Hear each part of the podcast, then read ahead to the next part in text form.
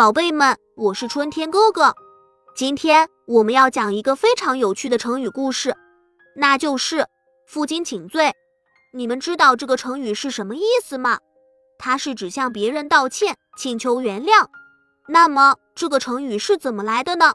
让我们来听听这个故事吧。在古代，有一个非常勇敢的人，他的名字叫廉颇。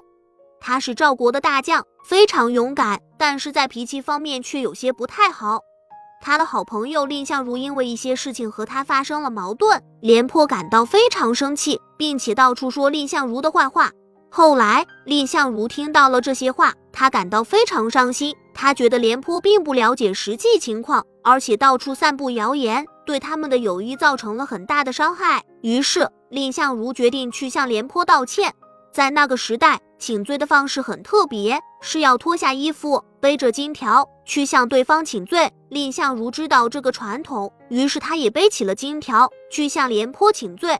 当廉颇看到蔺相如背上的金条时，他感到非常感动。他明白了自己的错误，并且感到非常后悔。于是，他和蔺相如重新建立了友谊，并且成为了更好的朋友。负荆请罪这个成语就是从他们的故事中得来的，用来形容那些勇于承认错误、向别人道歉的人。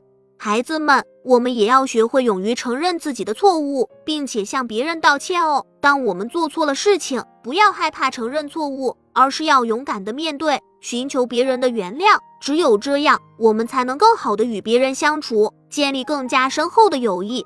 希望你们在未来的日子里也能够学会负荆请罪的勇气。勇于承认错误，并且向别人道歉。